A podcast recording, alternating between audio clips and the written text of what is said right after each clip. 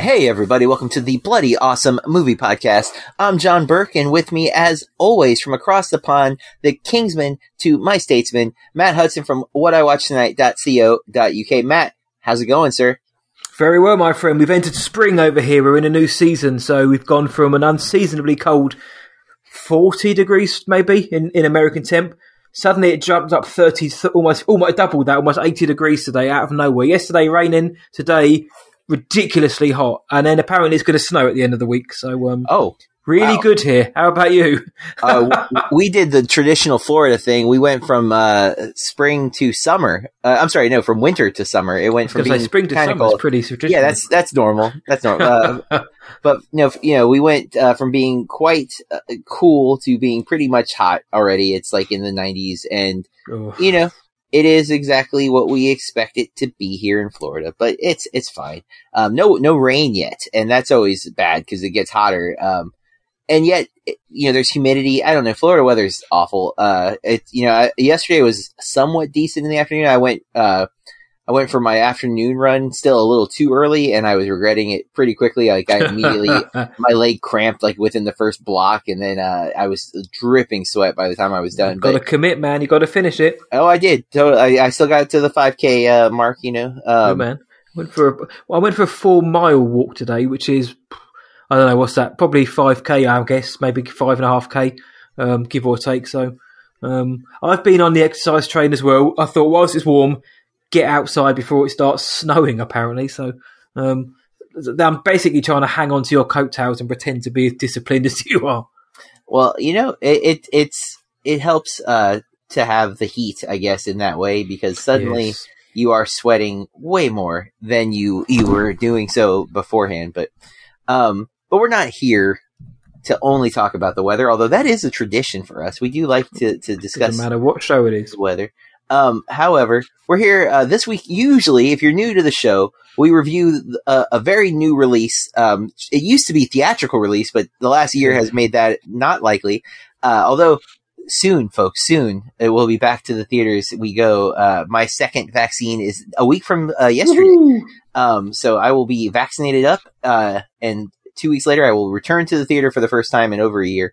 Yes. But this week there wasn't we were going to be doing Kong versus Zilla, Godzilla versus Kong. I don't even know what it's called. Monsters Fighting. Yeah, we were going to do that this week, but HBO Max and Warner Brothers delayed it till next week. So next week's episode we'll be covering that, which we'll talk about again later. But we needed to find something that was somewhat recent, and there's a documentary that had been itching at me, scratching and clawing its way into my mind. I couldn't get past it, and it's called The Last Blockbuster from 2020. It's a Netflix original, I guess you could call it that. Yeah. It's ironic in and of itself. Although apparently, the movie will say otherwise. But I think most of the public perception is Netflix killed the video rental store as the song from the 80s. I was about to say there's a song in there, but Buggles would have a go on that. But this movie, The Last Blockbuster, it was directed by Taylor Morden, written by Zeke Kamm, or Zeke Kamm, depending on how you want to go, or how he's feeling saucy that day, or she. Featuring Sandy Harding, Kevin Smith, Ione Skye, Brian Posehn, Doug Benson, Paul Shearer, Sam Levine, and many, many more.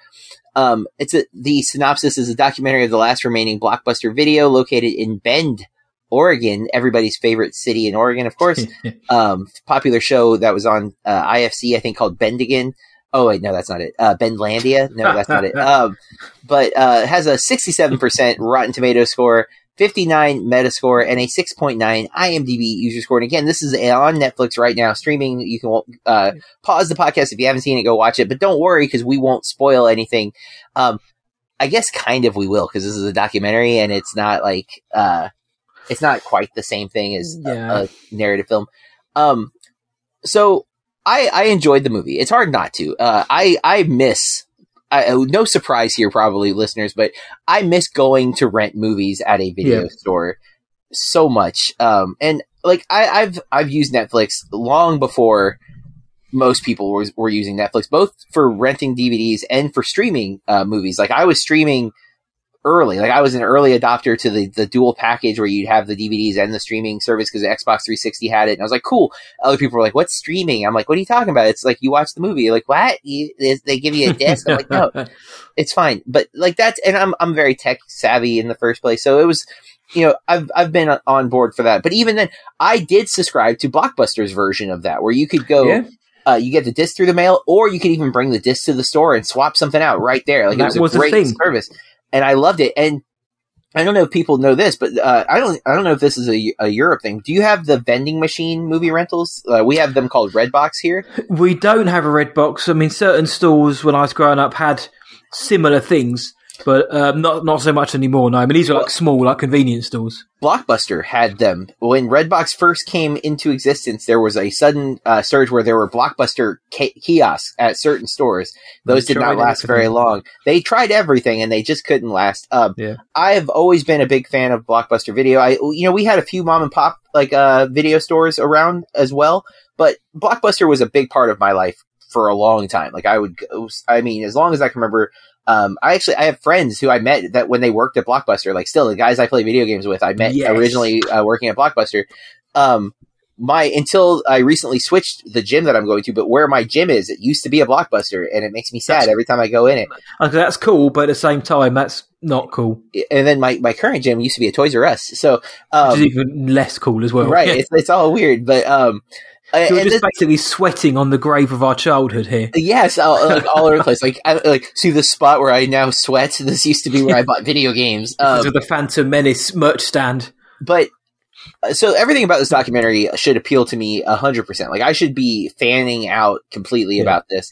And honestly, if you don't know this about me, I always talk about the Blank Check podcast. But Doug Loves Movies and the Kevin Smith Smodcast oeuvre. When I first started listening to podcasts like 9 years ago, those were my two like entry points. It was Nerdist and then all of the Kevin Smith stuff and Doug Benson. Those were the podcasts that I started with. I still listen to Doug Love Movies. I had reduced to only one Kevin Smith podcast several years ago. The Hollywood Babylon is my favorite. They have not done an episode for basically a year because there is a live based show. Yep. So since the pandemic, they have not really done one. So they do these comic book readings. I don't like those, so I don't listen to those. So I haven't listened to that in a while. But so I'm a big Kevin Smith fan. I'm a big Doug Benson fan. I've seen Brian Posehn live and stand up here. Nice. I'm a fan of his. So like this doc has so many things that just appeal to me. And yet, I found a lot of it superfluous, and I felt like they were stretching to hit the feature-length runtime. Like, I feel like they were really desperate to get to the hour 30, and they're just like, how about we have this film critic from Oregon, like, outline his process of renting a movie? Like, not the process of renting a movie, literally his process of renting a movie, like, leaving his house, and they have B-roll of him entering a bathroom for some reason that's, like, in the middle of nowhere, as though it was his house. That's right. It's not a bad documentary by any means. I found some of the stories to be very compelling. As big of a Kevin Smith fan as I am, it felt like he was just there because of celebrity and not had no, rolled him out. Yeah, a lot of what he said just sounded like him ad-libbing and like riffing, and it felt mostly insincere. Some of the celebrities I thought were a little more invested. I thought Brian Posehn had some interesting stuff to add. I thought I thought Doug's early stuff was pointless, but his later stuff when he actually goes to the Blockbuster, I thought was really great, and it felt genuine and sincere. Sam Levine should have been used way more because that dude is a movie buff. I don't know if you know this about him. He's a regular on Doug Loves Movies. The dude is a beast. He knows his stuff. And I thought Paul Shearer was excellent. I thought he was one of the better like speakers in general. Paul's also a big movie nerd. He does several movie podcasts. In fact, I think.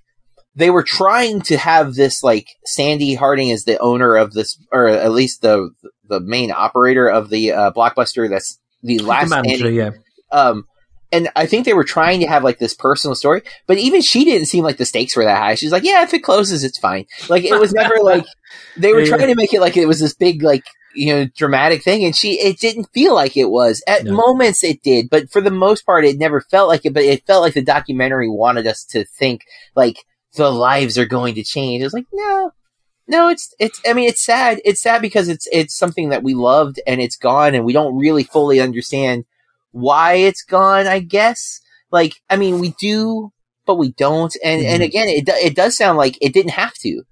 And we lost Family Video, which was a competitive rental thing here in the States during the pandemic. It had been sticking around, and they have like a strong online presence. Actually, I've never been to a Family Video, but I bought a bunch of used movies online from Family Video. And now they're gone. So like we are the whole experience of going to a place and renting a movie is basically gone. And it is likely, I think we'll see some kind of a resurgence with physical movies like we have seen with vinyl. And even the cassette tape has made a small comeback, not nearly as significant as vinyl, but there is a push for like cassette tapes again, which is stupid because cassette tapes were never good. Like they were always a horrible choice. Like they broke all the time. Quality wise wasn't the best in terms of like actual like production quality. Yeah. So I don't know why that's making a comeback, but I mean, it is. So is there a chance we're going to get like retro rental stores? Yes. 100%. I think it's probably a good chance. And it seems like the Dish Network's a little loosey goosey with the Blockbuster rights, so they might let people like franchise again, even just to, like fine, here's the stuff.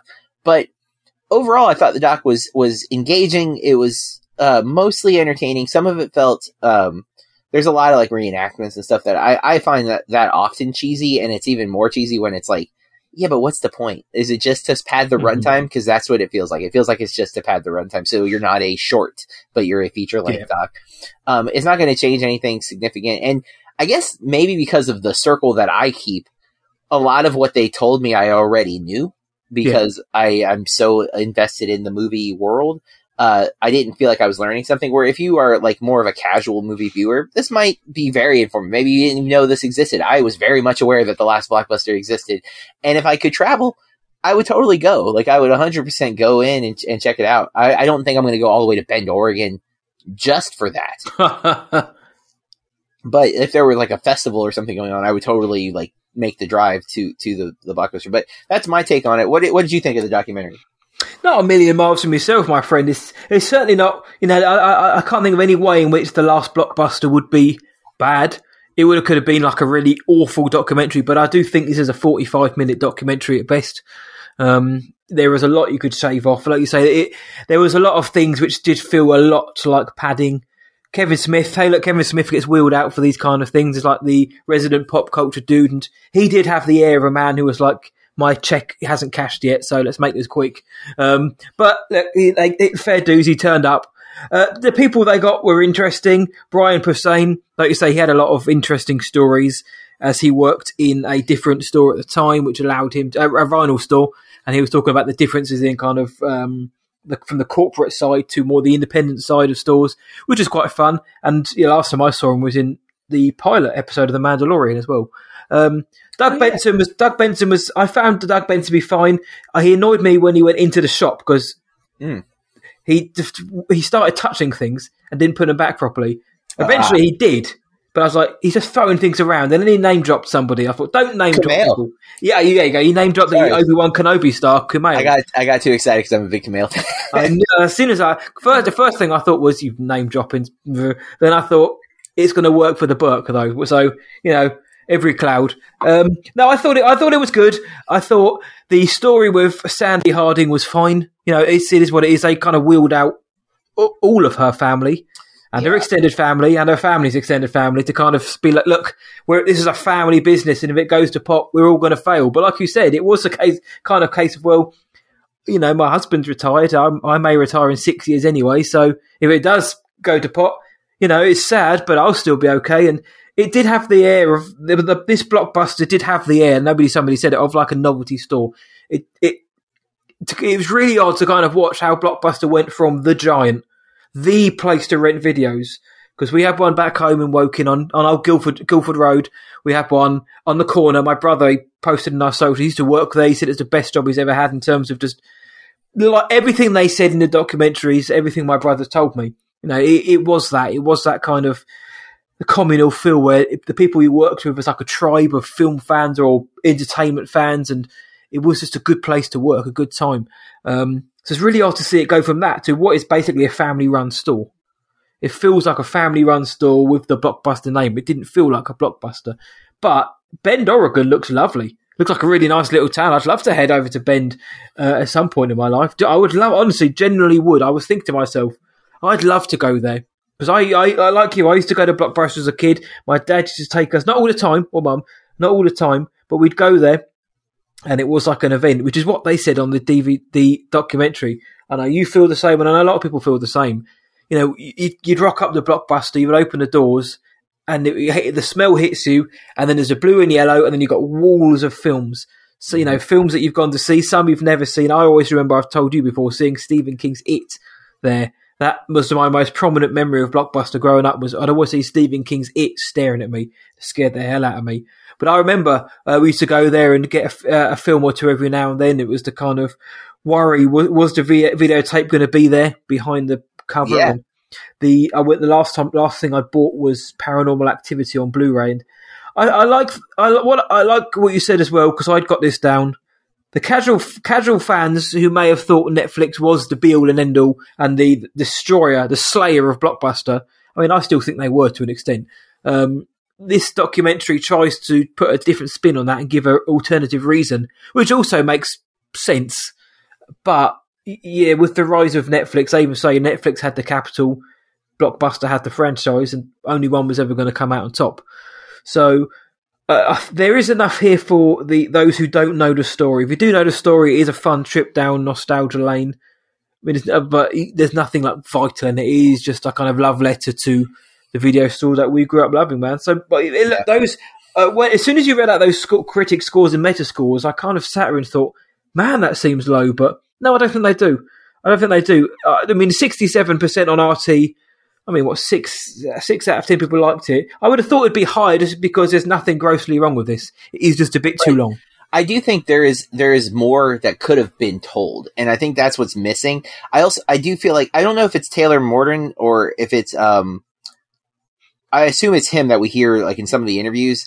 It I don't know, man. There's like a try hard vibe to this documentary. Want to be the next like Morgan Spurlock, but it's like, yeah, but your subject matter isn't that, dude. Know your subject matter. This is and again, he clearly does, because he got a lot of comedians that are movie people. Like Paul Shearer's a comedian first, but he's a movie guy. And we've got a good solid lineup, right? And a dude from Troma as well, who just basically just destroyed them, which was just for no reason, right? Like, no, I mean, I like that. I thought that was funny, but yeah, but it isn't like. Why, if you're going to tell that story, like, let's dive into that. Like, I feel like, take that out, nothing changes. I feel like there's a lot of surface level stuff. Like, he doesn't dive deep enough with a lot of like the history. And I think there is history to be, maybe he didn't have the access, but I think that's it.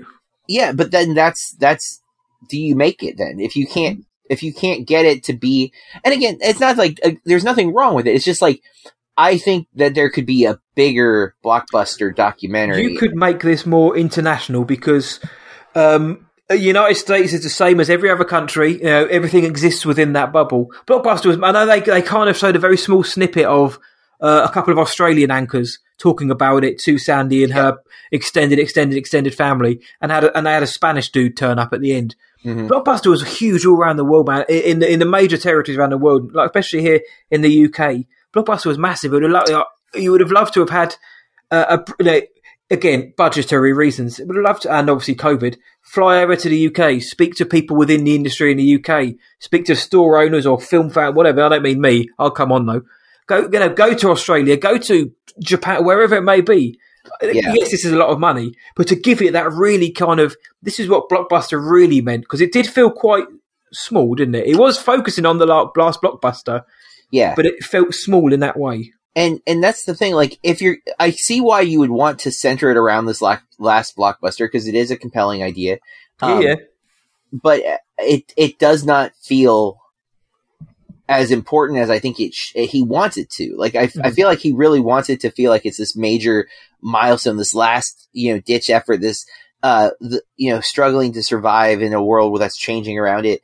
And it never gets there. And I think partly, well, I think there is some sincerity with the comedians. I think they're trying to make it funny, and I feel like he's trying to make it funny at times. Yeah. Well, you see his kind of, there's an interaction, I think it's with Doug Benson, where he's saying like, maybe you could say this to start with, and they put that in there, and I'm thinking, I don't want to see that.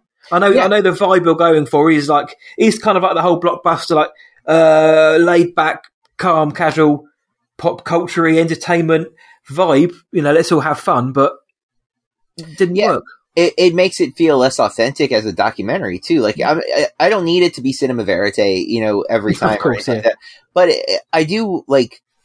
I want to believe that in a documentary, you're not coaching the interviews, like because then it doesn't feel like a documentary; it feels like a scripted film. And then even the Troma guy was like, "Do you even know who I am?" And of course, he probably did know who he was, but he was just like, "You don't know who I am. You haven't done your research." The guy was literally just like outing him. Like some could see it as him being a bit rude; others could see him being a bit irked. Like, why am I here if you don't even know who I am? Even though he was just asking a genuine question. Yeah, yeah. And again, he chose to leave that in the movie. Mm-hmm. Maybe because he thought it was funny, but I don't know. Like, and again, this isn't a documentary that needs to be taken seriously, and I'm okay with the comedic tone. But I don't know. Maybe it's just something about the filmmaker's style that didn't quite mesh with me. And I think Christian Shaw was credited as the narrator, or it's, Lauren Lapkus. Lauren Lapkus, that's it. Lauren Lapkus narrated this. He did a fine job, but.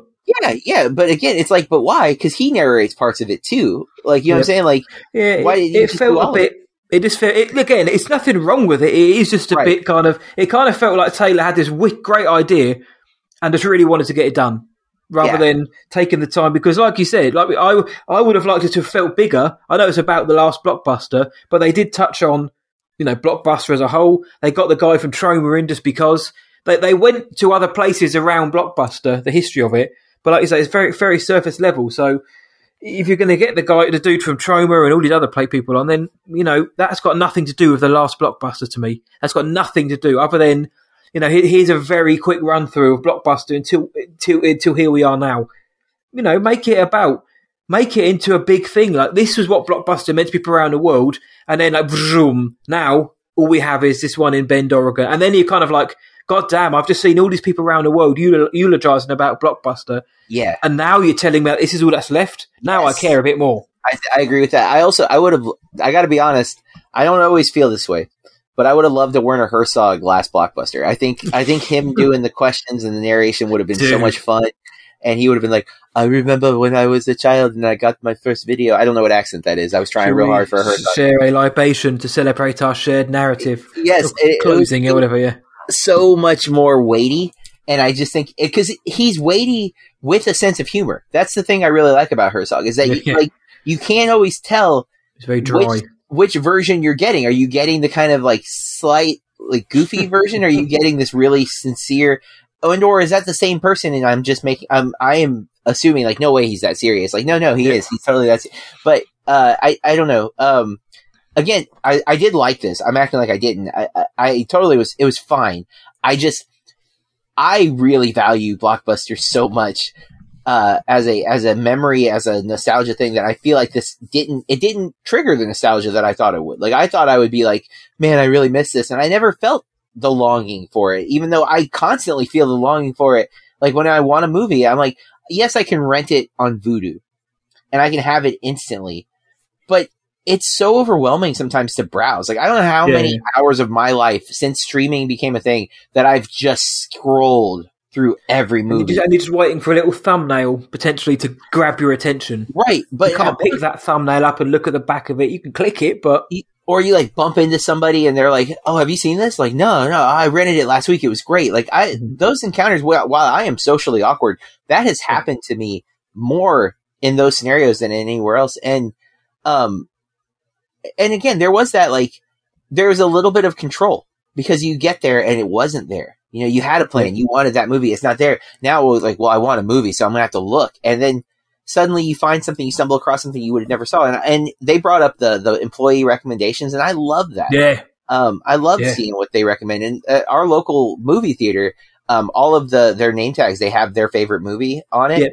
Yep. Same here, yep. I take that as, like, probably not entirely accurate, but you know, nonetheless, like I like seeing that kind of thing. I like that human interaction that you don't get from the streaming services, and that's something that I do miss. And more too, like at Redbox, I hate waiting in line to like there's very rarely a line, but like if you pull up to because most of them are outdoors, like outside of a Walgreens or whatever, and you pull up and there's somebody there, I don't want to go hover behind them, and I can't like, hey, what are you getting? Or what did you bring back? Or, you know, like it doesn't feel the same. Like if it were a Blockbuster. Just in a queue on you, yeah. Yeah, and even I remember walking up to the counter and like checking what just came back, what's returned, because I didn't have what I wanted. And like you mentioned buying, I miss buying the used stuff because they would buy 20 copies of the new movie, and in a month you could buy it for like $5, and it was a great deal. It was a great way. I think most of my Wes Anderson DVDs came from Blockbuster. Like I would buy them a month or two later. I've still got the Paranormal Activity somewhere with the sticker on it. And you mentioned, and I was going to say as well, you mentioned because they say it on there, like, could this make a resurgence like the vinyl stores have? There's a few vinyl stores around here. You go in, you know, maybe grab a coffee, you browse the vinyls, you listen to vinyls, all good fun. I don't see you're never going to see a franchise again. I don't think you're ever going to see a new Blockbuster where you walk in. We have, obviously, in the States, you have stores where you can go in and buy DVDs and CDs, whatever. We've got HMV and that over here, so we've got that. But a video rental store, it does serve a purpose because, like you say, you can look online, but sometimes things aren't available to stream. As we know, you have to go out and buy it. Sometimes I don't want to buy a film from 1963. I would like to go and rent it. Yes, you can rent it online, but again, you can't always do that. Just having that other option, man. Or even like the whole try before you buy.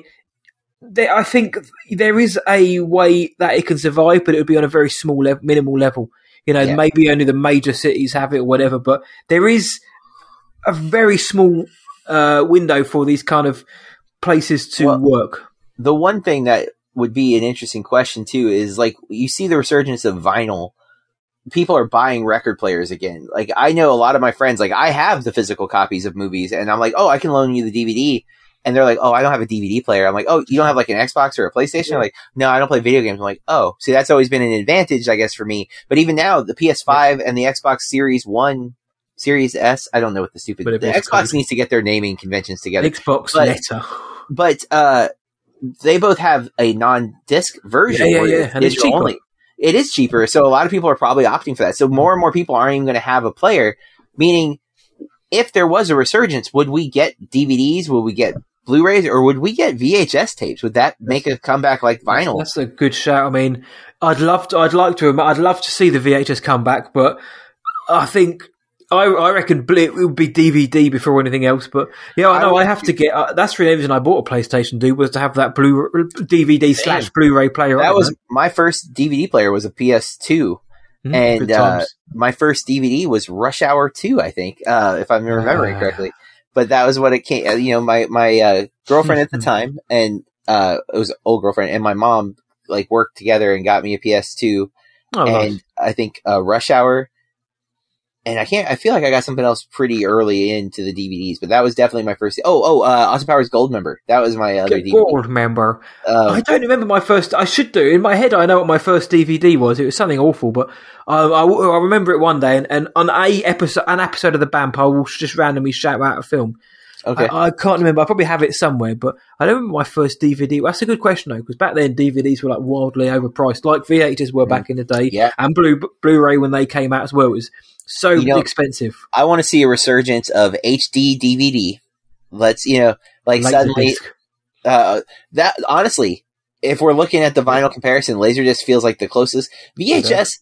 I can't see people making an argument to having VHS. Like, I know some people like the tracking lines or whatever. Retro, yeah, but I don't. Like, I like the clear crystal picture that we get. Because there's people who make arguments for that with film grain, too. Like, oh, I want it on film strips so I can see the film grain. It's like, yeah, I'm good with not seeing the I like the picture. Like, I don't need to see that there's texture on it. So I love the film grain. I love watching an old 70s horror with film grain. I prefer watching that to a crystal clear version. But the film's still the same. It doesn't really matter. It's just an aesthetic choice. I could, if I really want to, I'll boot up the damn film on my computer and I'll add a layer of film grain myself. Just edit it and put some film grain in. You can do that nowadays. It's easy. So I love the film grain, but at the same time, I watch The Exorcist in 4K and it's just as damn good as it is on VHS. Yeah, there you go. But that's our review of The Last Blockbuster. Yeah, we should probably move on. It's pretty good. Yeah. Yeah, we don't dislike the movie. It's on Netflix. It's worth checking out, especially if you are like us, Blockbuster movie nerds, and we can't help it. But let's go to our next segment where we look at Chopped Headlines, movie pop culture news that caught our attention. I'm excited. Matt. Oh wait, maybe I'm not excited. Ooh, I just got a bad, like, you know, when you kind of like taste vomit in the back of your, like, I just got that. Matt, what's your headline, sir? Mine is simply Sylvester Stallone reveals he's writing a pitch for a Rocky prequel series. So Rocky, which came out in 1976, I believe, won Best Picture and Best Director, and probably Best Screenplay, I want to say as well. Nominated for 10 Oscars. Who would have thought it? Then went on to produce some, you know, fantastic cheese afterwards before having a resurgence with, I think, Rocky Balboa in 2006 is great. I really like that film. And the two Creed films are good as well. And now Sylvester Stallone's jumped on Instagram to post an image of his pitch for what he said is ideally 10 episodes for a couple of seasons to really get to the heart of the characters from the first film in their younger years. So he basically wants to do a Rocky prequel series centered around the main characters, which are probably Rocky, Mickey, Adrian and Paulie. I don't think we'll see Apollo Creed. So basically, what are they getting up to? But he wants to. The interesting part is it will be set around like the cultural zeitgeist of the 60s. So what's happened in the 60s? You've got the moon landing, the sexual revolution, the New Left, the hippie movement, the Cold War, the civil rights movement. All of that would play a part in the background of what was going on with Rocky Balboa, and because how we see the characters in the first film. You know, Rocky and Adrian's fine. Paulie's a bit... In the first film, Paulie's a bit problematic, shall we say. So they'd have to really... How they'd work him to make him like less problematic. And then we watch Rocky and we're like, no, he really doesn't like certain things. But I think it would have to be Rocky and Mickey's story, which would be interesting to me. So I love those films. I really do love those films, the Rocky films, even the really bad ones, of which 4 is. I like the idea of setting it in the 60s because there's a lot to build off there. And I do think Stallone's a decent writer, especially when it comes to Rocky. Yeah. When he wants to be, I think he's a great writer. So the ingredients are there. You know, who's going to play Rocky? Who's going to play these characters? Who's going to step into Sylvester Stallone's shoes and play Rocky? Are we going to get a caricature performance? What's the point as well? There's got to be a point. I mean, it sounds great. A Rocky prequel series. I mean, it's never been made up until now. Why? Exactly. Why? Why do we need it? So, I mean, if they dropped it and said, yeah, we're having 20 episodes split over 2 seasons, I'd be excited. I'd watch it. But you've seen this, man, and you've tasted a bit of sick. So what are you thinking about hearing any of that? Well, you know, I don't know. It feels... Like he had said he was done with Rocky, and then we got Creed because Coogler pitched this really great idea. Yeah, and it was and Creed is excellent. I was less thrilled with Creed 2, and I think it was suffered severely from Coogler not being involved. Yeah, and we are getting Creed 3. Michael B. Jordan's directing. I did not know that. That's directing it. Yeah, so he's in. He's all in. I loved the dynamic between him and Tessa Thompson in the first film, so I really hope they bring that more to the forefront, because I felt like it got back. They've got the kid, haven't they, now? So yeah. But I don't know. Like, did you? I don't remember if I'm pushing this onto the character or if it's very clear. But Rocky like appeared to like maybe be a strongman for like the mob, right? In like the first movie. Yeah. So I wonder if that's going to be like, are we going to get like the Wire almost version of like Rocky like. Ooh. Roughing guys up for the mob or something, you know? Because he's down. We all know the story of Rocky. He's down and out. It's the underdog story, isn't it? So yeah. So it'd be interesting to see, because he's not a good boxer. Like, we'll see him boxing, but he'll be losing or he'll be just scraping by. Yeah. Or street fights again or something. Yeah, or throwing fights for the mob or something like that. Like, we're gonna see a darker side to the story, because when we meet Rocky, it is he's finally got his shot, which is of course the parallel of Stallone's story, that Stallone had been, you know, trying desperately to break out in the industry and kept getting shut down. And then that they offered to buy the script, but they didn't want him to be Rocky, and he held out and was like, no way, I'm going to be, this is my character. Like, he is the underdog story. It's why it's so compelling to me, especially now watching it, that you know that about Stallone, you know that about Rocky, and that parallel is awesome. But going backwards, like, you're not going to see some guy that I don't know that we'll love. Like, you'll want him to get to the point that he is, but he's going to be doing things to survive, and it could be really compelling, or it could be written poorly and maybe overdone. Or can Stallone paint Rocky as a loser? Because that's what he has to be for the first film to work, right? Like, for it to not take away what happens in that first film, he has to be depicted as not good. Not necessarily bad, but not good at anything. Yeah. He's just barely getting there. Well, I'm looking at the post just opening up. Sylvester Stallone says, you know, MGM are excited by the prospect of this. I bet they are. But he's put up a bit of a handwritten idea kind of on the back of a notepad. But then he's also put up more of a screenplay type shot. And it talks about Tony, who is Rocky's only real friend and father figure. This will be a very colourful relationship. And there's a few bits that weren't revealed in the original film, which they're going to reveal. They, as the show progresses, we will, of course, have the introduction of Adrian and her comical yet belligerent brother, Paulie. Having just moved with their single mother from South Philly to Rocky's depressing new neighbourhood, they are fish out of water in this new, tough environment. At school, the painfully shy Adrian is shunned, and likewise, Paulie gets pounded on by the thugs. Rocky dispatches them with ease and helps Paulie to his feet. So, basically, Paulie and Adrian move to Rocky's neighbourhood.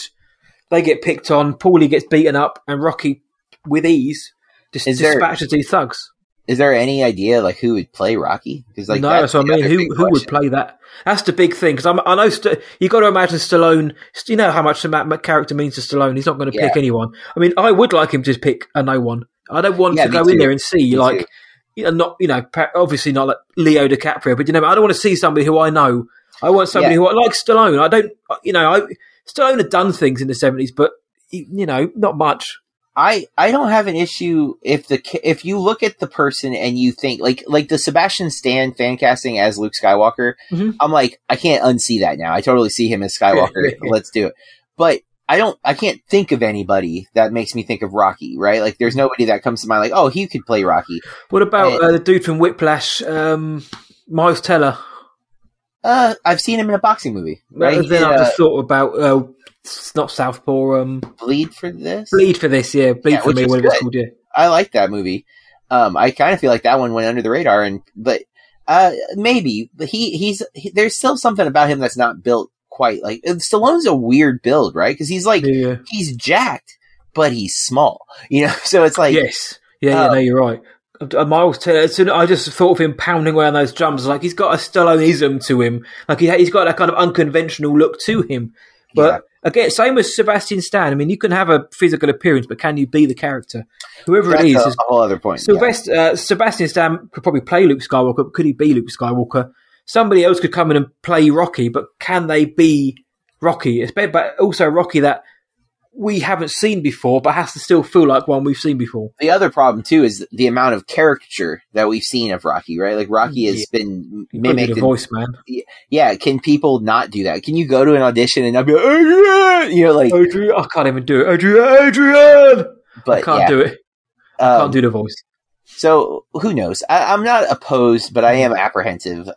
There's a lot of not great Rocky content. Best way to put it. Yep. Over to you, sir. My headline is about Seth Rogen. I feel like Seth Rogen got a bad rap at some point, and I genuinely like him. His movies aren't all great for sure, but everything I've ever read about the dude, he just seems like a cool dude to me. Like he seems like a chill dude, right? Like he's generally got the vibe that I want. It's just like positivity. And even when he's upset about something, it's usually because someone else has oppressed somebody or someone has done something wrong. Ted Cruz. And that's the case here is Rogan just did this massive interview with the British GQ. And it covers apparently everything from his new book that he has coming out called Yearbook, which I don't know if it's like an autobiography or what. But I imagine it would be. Probably. And TV projects, movies, everything he's done. And apparently the magazine really focused on this kind of nothing story about Emma Watson, quote unquote, storming off the set of This Is the End. And I saw this headline on socials. I didn't read it, but I saw that headline, man. I think I read someone else posted about Rogan's response to the article. And what Rogan said really was what made me like draw to this. One, because I think This Is the End is really funny and interesting. Yep. I haven't seen it in years, but I saw it in the theater when it came out, and I watched it again on like HBO or something like the year after it came out or whatever.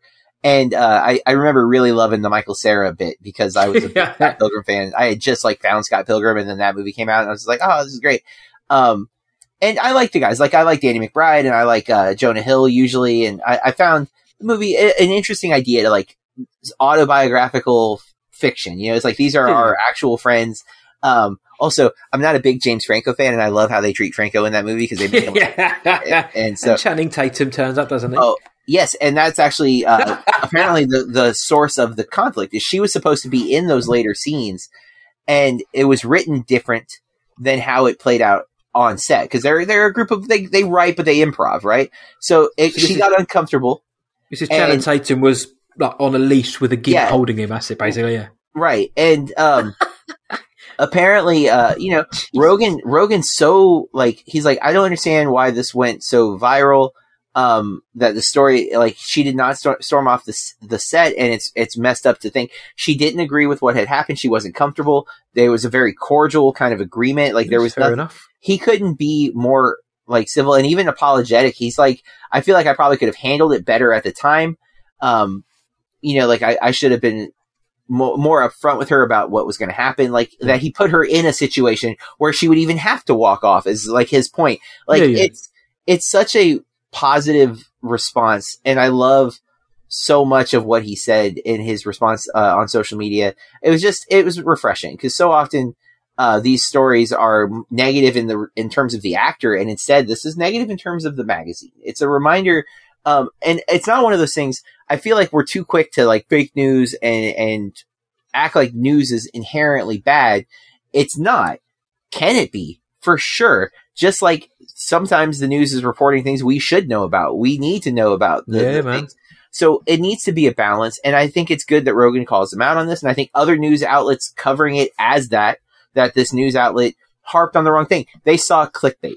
They saw it's British GQ. Emma Watson's a darling, right? She's kind of retiring, I think, from acting is what I last saw. So it seems. Quote, unquote. I mean, you don't have to retire. You can just not act and then act again 20 years from now, and everyone will be excited. But I love Rogan coming out. And again, he didn't have to. He could have just, because he didn't say it, right? Like, it's them focusing on this one story. But the fact that he was like, you know what, hold on. I don't want her to get any bad publicity from this because that was not the point of that conversation, and it was not what happened. And I think it's really cool. And again, it reminds me why I liked him. I love his whole kind of presence and vibe. And again, I don't love all of his movies. I do like a lot. I find some of his to be some of my most rewatchable comedies in the last 15 years. I don't know how many times I've seen Pineapple Express. That's my one favorite performance of James Franco. You know, I do like Rogan, so good for him. Yeah, it felt almost like a bit like entrapment, really, that, you know, we hear that Emma Watson stormed off the set, and Seth Rogen also strikes me as the kind of guy where if it happened, he'd just be like, that happened, but we're not going to go into it type thing. I can imagine him being like, yeah, that did happen, but, you know, if it happened and it wasn't good, I can imagine him fronting up and being like, yeah, it happened, but now's not the time. But the fact that he came out and just was like, this never happened, or this is the reason why it wasn't anything like you guys are making out. You know, it's a film set. Disagreements happen, essentially, which it was a workplace disagreement, which could happen in a school, in an office, in a retail store. You know, how many times have people, but maybe listening, had a little argument with their supervisor, their boss, and kind of just gone to the bathroom to kind of, you know, clear their head and maybe come back again. Yeah. It's just something like, it felt like something like that. And you know what, it kind of makes it that they want to paint Emma Watson almost as like a problem act. And I think she's had that stigma to her, that she's a bit of a diva, she's a bit of a problem on set because she's English and speaks with a posh accent, I think. But look, also, she's... I heard Rupert Grint made over $100 million in that from Harry Potter. I imagine Emma Watson's made a little bit more. She's fine. Yeah. I'd like to see her in more stuff because I think she was good in Little Women as part of the ensemble. Agreed. I'd like to see her pop up. Emma Watson has never struck me as the sort of person who will go and do a superhero film, then go do a period drama, and then go and do like a thriller type thing. She seems like the kind of person who will do, you know, maybe she might pop up once a year if that in a film. Well, I like her in Perks of Being a Wallflower a lot. Yeah, man. I didn't love the Beauty and the Beast remake. I didn't think she was the problem with it. I think the whole thing's kind of a problem. But she's in the Circle with Tom Hanks and John Boyega, and that was. Much Ado About Nothing. I wish that was good. I really wanted. She was supposed to be in La La Land until she couldn't make it, and Emma Watson jumped in. Miles Teller and Emma Watson, wasn't it? It was going to be Miles Teller. She went to Beauty and the Beast, though. I Dude, instead, I am quite pleased that happened. Nothing against Emma Watson, but, you know, Gosling and Stone, come on. But I think it's good that he came out and was like, no, this is a nothing story, and let's just nip it in the bud right there. So I'm pleased for it. And that is our Chopped Headlines. Let's move into media consumption. This is what the movies, TV, video games, music, podcasts, etc. that we've been using to pass the time. I feel like there's a video game that I played, but I don't remember what it was. But nonetheless, Matt, what have you been consuming?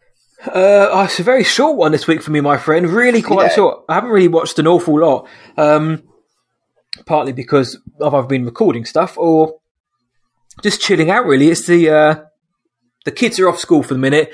So during the day, I'd usually watch a bit more. Haven't had the chance to because I'm spending time with the wee nippers, the Padawans. And over the weekend was just stuff going on this weekend. So I didn't really watch too much. So I went back to the well. And speaking of Miles Teller, I watched Whiplash. Because I reference Sky Cinema a lot. It's the big, huge cinema package over here, like movie package, on cable. So I watched Whiplash. It was there. I think Whiplash is great. Put that one back on. And then The Dark Knight kind of came on as like a recommended afterwards. I was like, do you know what? I'm going to watch The Dark Knight as well. So I watched Whiplash and The Dark Knight. So not exactly the most fun double act, but two damn good films, to be fair. Two damn good films. Great. And then it kind of led into like a superhero-esque type weekend. I watched Invincible on Amazon Prime. I don't know if you've heard much about that. I have heard a little about that. I actually very much want to watch it. Yeah, well, I won't say anything too much about it because I went to sit down and watch it whilst the kids were playing in the corner, playing with stuff. And I turned it on, rated in the United Kingdom, rated 18+ for violence, language, and all that. I was like, yep, not quite yet. So I had to wait for them to go to bed. I only watched the first episode. They're kind of 45 to 50 minutes long. So I really enjoyed the first one. It's got a great ending to it. I won't say anything. First one ends on a bang. It's so very good. I'm going to watch the rest of them this week. So by the time we get to BAMP next week, I would have watched the first four, or by then it'd be the first five. So. But yeah, Invincible, dude. It's very much your thing. I think you're going to dig it. I've read a few of the issues. It's a Robert Kirkman comic book, so that's the creator of The Walking Dead. He these two are his babies, Invincible, and this is a long time coming. And there's a lot of good voice act. Dude. I don't know if just voice actors, but the cast that I've heard is on the show is pretty strong. Seth Rogen's in it, man. This is what drew me to it because you know I wouldn't usually watch an animated superhero thing, not because they're beneath me. No, it's just I've never really, even though I really really want to, because like some of the DC output, I really want to go and check some of those old DC classic animated films. But you got Steven Yeun, J.K. Simmons, Seth Rogen, our boy Mark Hamill, Zazie Beetz, Sandra Oh, Jason Mantzoukas, Walter Goggins, Gillian, I've forgotten her name, but it'll come to me in a minute. Yeah, that's it. There's some Mae Whitman. Max Burkholder, the kid from The Purge, who I really wanted to be purged, is in this. John Hamm's in it, Mahershala Ali, Ezra Miller, I mentioned his name, Clancy Brown, Ross Marquand, Jonathan Groff, my boy from Frozen. I mean, honestly, the list goes on and on. Jimon Hunso, he turns up in everything. Of course he's in this. It's a step back in, you know, voice doesn't make a great character, but so far I'm digging it. I'm really enjoying it, and you're going to love it. A few people from Walking Dead, but Ross Marquand is a really talented voice actor, but he is on Walking Dead. But there's a podcast I talked about last year called Blockbuster. I love that one as well. He did the voice of Cameron, if I'm not mistaken. I think he was James Cameron in that whole series. He's very, very good. And so he did. I am excited to dive into this, especially J.K. Simmons and Steven Yeun, man. Dude, it's a stacked cast, man. I won't say anything about it though, but I've still got to watch the other three. And I did eventually catch the second episode of Falcon and the Winter Soldier. I think we both enjoyed the first episode. We liked it. Yeah. I've seen a lot of people online. I was late to the party of the second episode. I've seen a lot of people saying, well, the second episode wasn't really very good. It wasn't what I wanted. I thought the second episode was all right. I thought it was decent enough. Look, it's got Wyatt Russell in it. I love it. It's Kurt Russell's boy. I like Wyatt Russell, Overlord, Goon 2, all the other things he's in. I like where they're taking this. Was it as dynamic or as exciting as maybe the first one was? Certainly the beginning of the first one, probably not.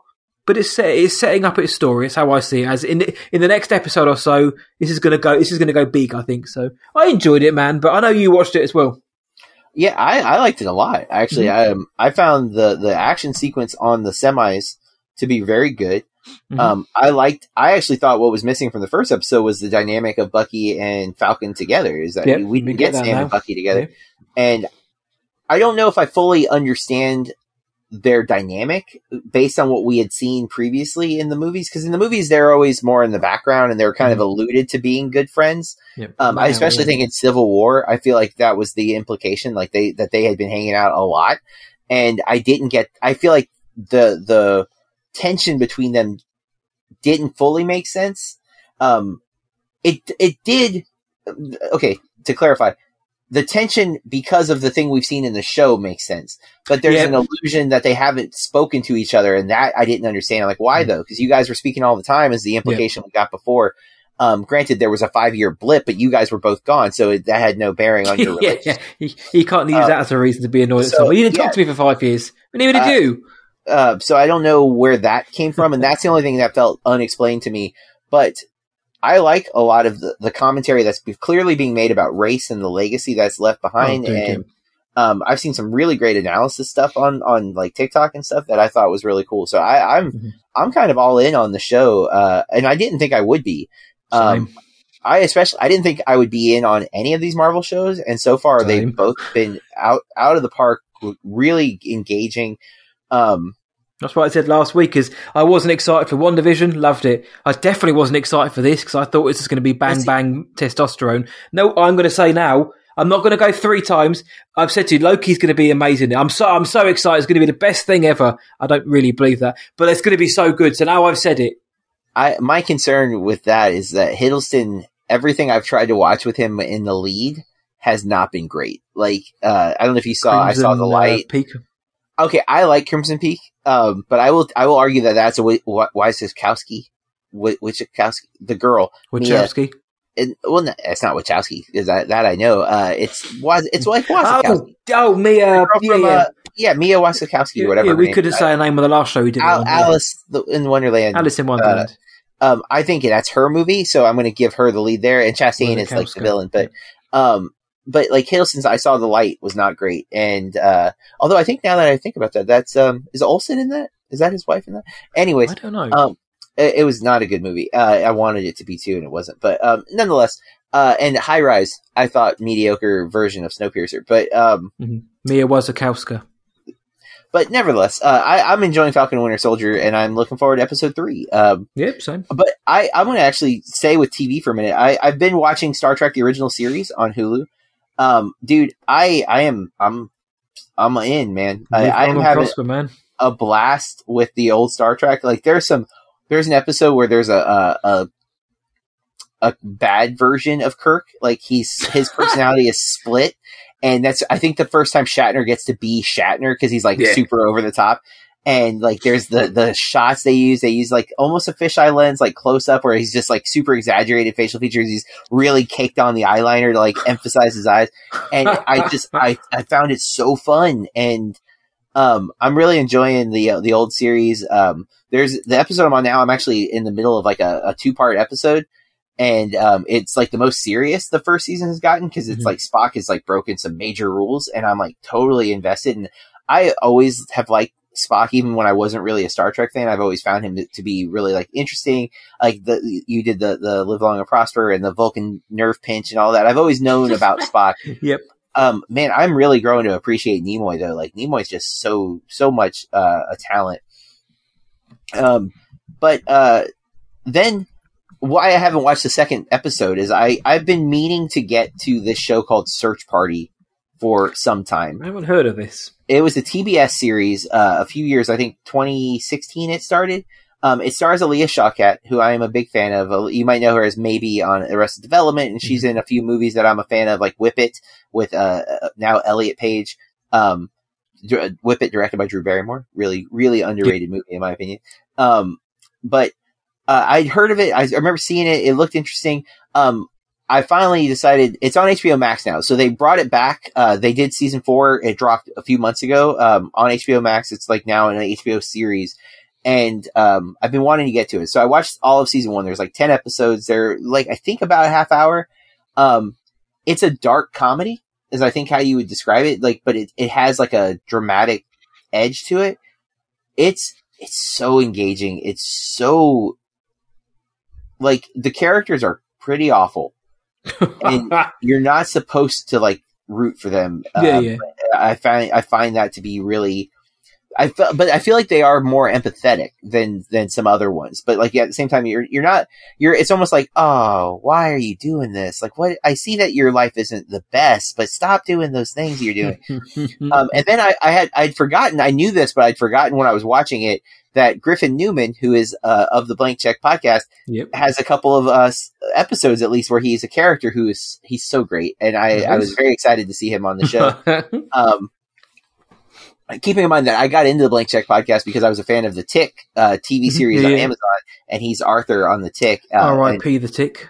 It's such a disappointing ending. I wish we could have got a movie at least. But so those are the shows I've been watching. But then I listened to my Blank Check podcast. This week was The Blankies, which is their kind of like our Bampies. They do their awards and getting ready for the Oscars, and always enjoy listening to those. And then I've watched a bunch of movies. I finished the Martin Scorsese filmography. Yes. Watch New York, Kundun. Kundun is fantastic, by the way, and I knew so little about the Dalai Lama that it really opened my eyes to this whole story, and I'm just so intrigued by the Dalai Lama story, specifically our current Dalai Lama. I don't know if I should say our, because I'm not a Buddhist, but the current. Really enjoyed that. Corey and I watched The Crying Game for Movie Club, I was blown away with how we both loved the movie, and I was so surprised at how like 40 minutes of the movie is at the beginning with Forrest Whitaker, and it's like I wouldn't have expected that scene to be so engaging, because it's literally just like two guys in a garage basically talking for most of it. But man, I was hooked in, and I found the performances to just be outstanding. Really loved that movie. I'm going to listen to this one, as I do with most anyway, because I think that film, I saw that film, we studied it about 20 years ago. And of course the twist, which I'm not going to reveal. I know that you knew what it was. I remember somebody, one of the guys in my class, Mark, he was enjoying the film, and he was most displeased. He vocalized his disappointment at the twist. Yeah. And we had a bit of jabbed a bit of fun with him, but did Corey know the twist going in? I don't think so. I'm trying to remember. I believe she went in completely unknowing. I had actually seen that when I was a kid. Like, my mom had rented the movie, and I don't remember if I watched the entire movie with her, if I just watched that moment. Yep. But I definitely had seen the twist, and so I've never forgotten it. I definitely didn't understand the context of their relationship like I did now. Like, how, though the context is so messed up. The context is more messed up than that secret in reality. Yep. Like, why they're together at all is like, wow, that's messed up. But, and again, it shouldn't have been a secret. Like, the implication by Dill is that it shouldn't have been a secret at all. And it was only his oblivious nature that led that. But, it is, we did talk about it's a very progressive film for the time. And even, absolutely, that your class seemed to be kind of jabbing at the one guy who was uncomfortable with it. Here, it probably would have been like 90% of the class was uncomfortable with it, and one guy would have been like being picked on for not having a problem with it or something. Exactly. Like that. He was like you say, it's very progressive. Neil Jordan, isn't it? He did Greta recently, which I quite liked. Oh, see, I didn't. Nobody else did. Yeah, nobody else liked it. So then I watched, because of the Blank Check podcast, they're going to be covering Elaine May's filmography. Nice. And I watched her first film that she also co-stars with Walter Matthau, and called A New Leaf. It is a dark comedy. It almost has... It's a dark romantic comedy, which is also compelling. I found it really great. I'm a Walter Matthau fan, but I've never seen him in this kind of role before. And I really, really liked it. I've seen him. He often does comedies. You know, I love The Odd Couple. I as a kid, Dennis the Menace was like a favorite of mine. I really found this film to be super fun. Definitely worth checking out. And nice. I found his character arc to be great. I really liked him. And Elaine May is very good. She's very good at, she's known for improv an awful lot, wasn't she, Elaine May? I know very little about her, except that she worked with Mike Nichols a lot, and then she's only got like 4 or 5 films, and a couple of them are very, very hard to get to. Like, she did the original version of The Heartbreak Kid that Ben Stiller would then do the remake of. Early 70s, yeah. Yeah, and you can't, like, get it anywhere. Like, you have to order a disc, and it's, like, $25 to get the disc. It's out of print for some reason. And I really want to see it. If there was a Blockbuster around, maybe we could have had that. But then she does Mikey and Nikki, which I'm very much looking forward to. It's got Columbo in it. She wrote The Birdcage as well from 20-odd years, like 30 years ago. The Robin Williams movie? Mike Nichols. So yeah, Robin Williams. Oh, yeah. I knew Mike Nichols directed. I didn't realize she was connected to it. And then wrote it, I think.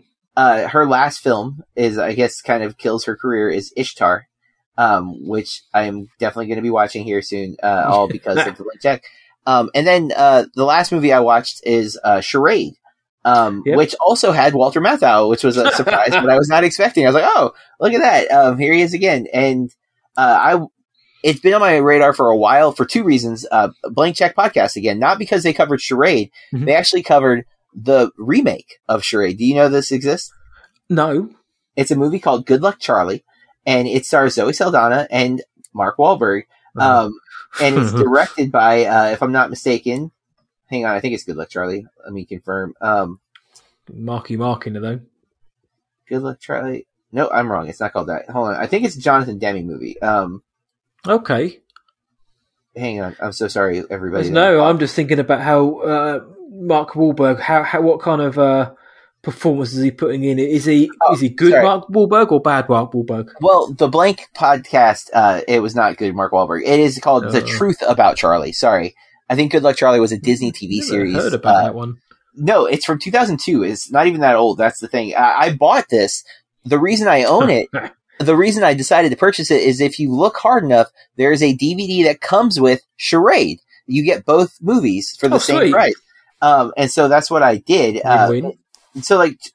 It is not Zoe Saldana. It is Thandie Newton. I've not seen it. I've misremembered who was in it. Mark Wahlberg. I wouldn't want to see it either. Thandie, yeah. The podcast did not bode well for it. And watching Charade, I can't imagine, because Charade shouldn't work. Like, Charade is zany. It is so over, especially when you say it's Cary Grant and Audrey Hepburn. Well, it's got to be like a romantic comedy. You'd think it'd be pretty straight edge, yeah. And it is a romantic comedy, but it's zany romantic comedy. Like, there are so many. It's like, what if M. Night Shyamalan wrote a romantic comedy in 1963? Because it's got so many twists. Romance thriller. Wow. But yeah, so I don't know why Demi remade it. I can't remember the episode. I remember them talking about it. I'm trying to remember like what prompted him to do this remake of this kind of obscure, like, cause it's at the end of Cary Grant's career, basically. Yes, George Kennedy's in it as well. Oh, dude, so many people that you're just like, oh, he's from that one movie and he's from the, he's from, Cool Hand Luke. And like, yeah, you're just and then again, Walter Matthau's in there. I'm going to check this out. It's super interesting. Very, very zany though, to say the least. But yeah, that's what I've been watching. I don't think I left anything out. Sorry. I almost spoiled the last thing. So hold on. Whoa. That's what we've been consuming. But before we end the podcast, Matt and I have to talk about how we managed to keep up our energy levels. You know, people, there's a lot of talk about metabolism and quinoa and things of that nature, and that's to stay healthy. But the question that people should be asking is, how does one stay bloody awesome? Because it's not easy. It takes a lot of work, and that's what I want to know, Matt. What have you been doing to keep the awesome level so bloody high? It's tough, man. I've just been reacquainting myself with nature.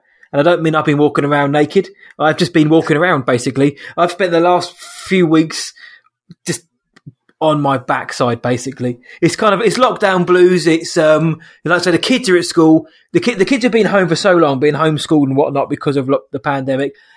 There was about a 3 or 4 week period where they went back to school. There's like, right, I've got 6 hours of the day to myself here.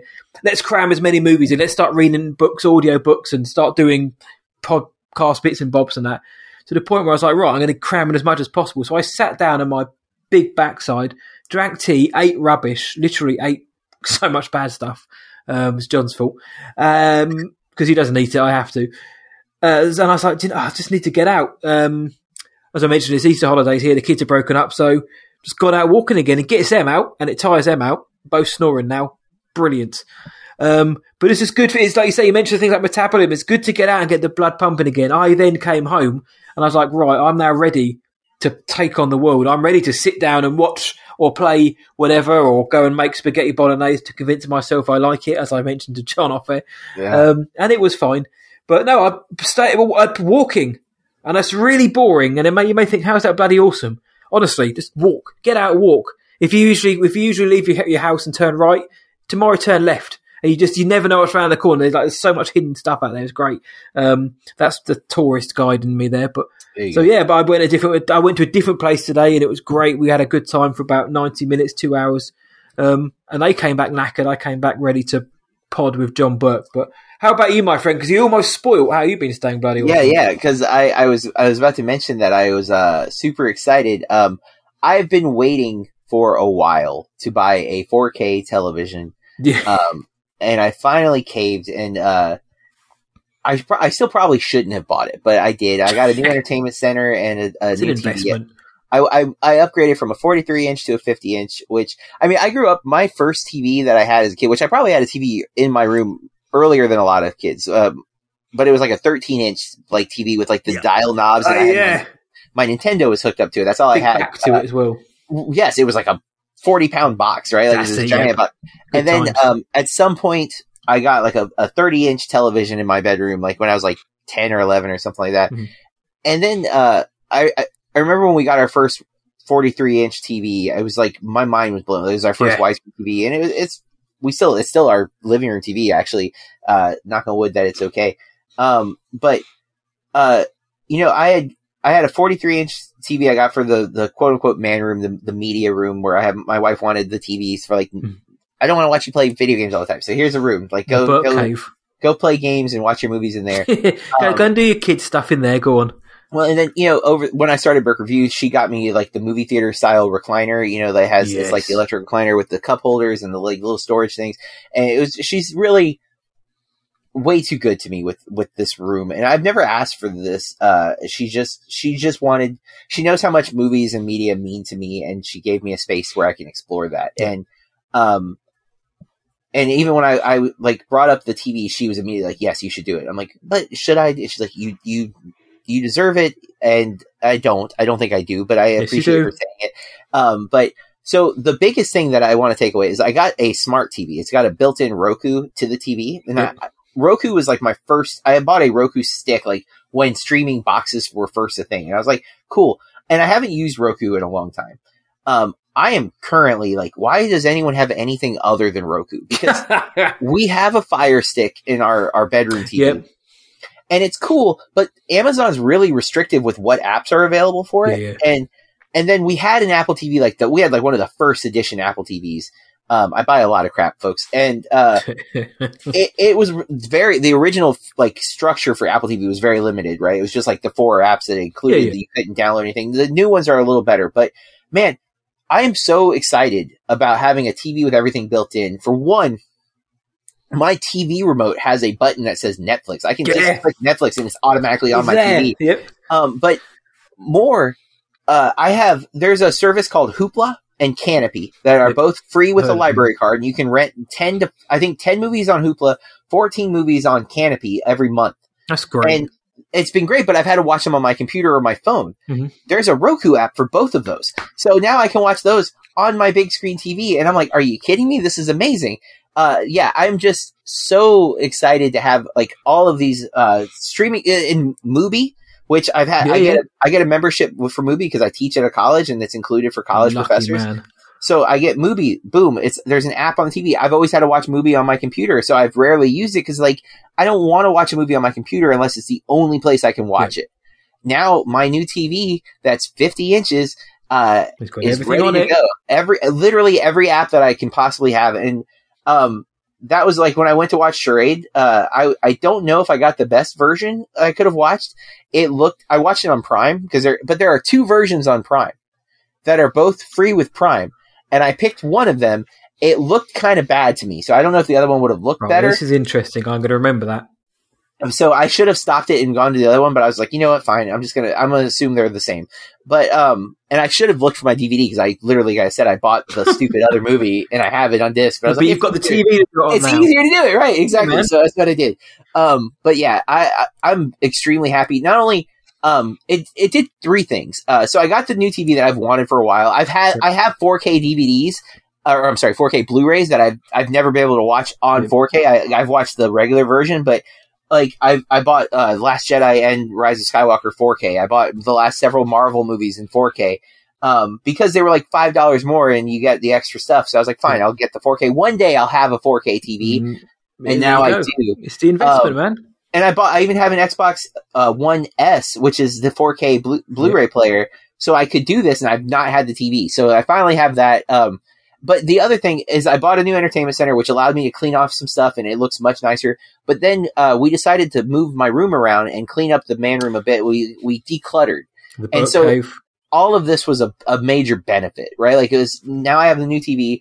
It made us kind of clean the house a bit. And also like we did a shuffle. We moved my old TV and entertainment center into my daughter's room. So she got an upgrade with her TV because I think her TV was like a 35-inch, and now she's got a 43-inch TV.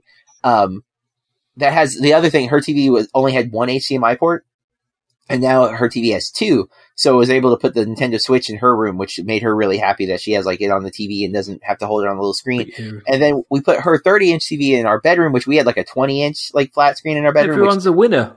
Everyone won, and so it was exactly. And we had our entertainment center in the living room was getting a little beat up, and we replaced it with the one that was in my daughter's room. And it made our living room look bigger. And so my wife's really happy about that. So like, it was like a decision that I was trying to do is you're a god amongst men who's managed to sort with one purchase. You've sorted everyone out and the house. It made us do things. Yeah. I did. The only thing, my only regret is I'd been thinking about doing this for a while. And when we got our stimulus check, I was like, maybe I should, now's the time, you know, I have the extra money. And I didn't.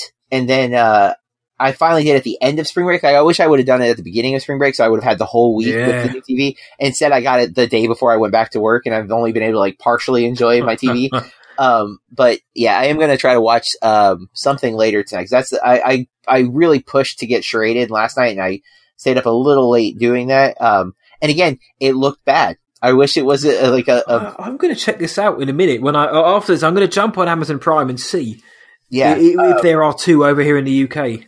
And so when we were talking about the film grain earlier, that's it. I almost brought it up then. I was like, well, I'm going to talk about Charade in a little bit, so I'll wait. But yeah, so that's how I've been saying Bloody Awesome is this new, you know, for a guy who watches a lot of media, having a better media system, it seems important. So, we all want to watch the best of the best. And over the next few months, I'm going to do exactly the same. I'm going to buy I'm going to get me a PS5. I'm going to get a big old TV because the one we had here broke.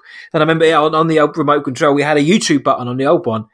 Press the button, YouTube comes up, and I could go down a rabbit hole for hours. Now I just got this pokey little thing for the minute, but I'm going to join you on there. But a man of your status, not only can you watch the best films and the best quality and the worst films too, but you've also helped everyone, the women in your life you've helped out as well. So that's a big tick right there. Yeah, and I am grateful that they both encouraged me to make the purchase, because again, I probably wouldn't have, and I'm glad they were cool about it and encouraged it. Well, like I said a few times, that is an investment. You might spend a bit more than you want, but that thing's going to last for probably best part of a decade.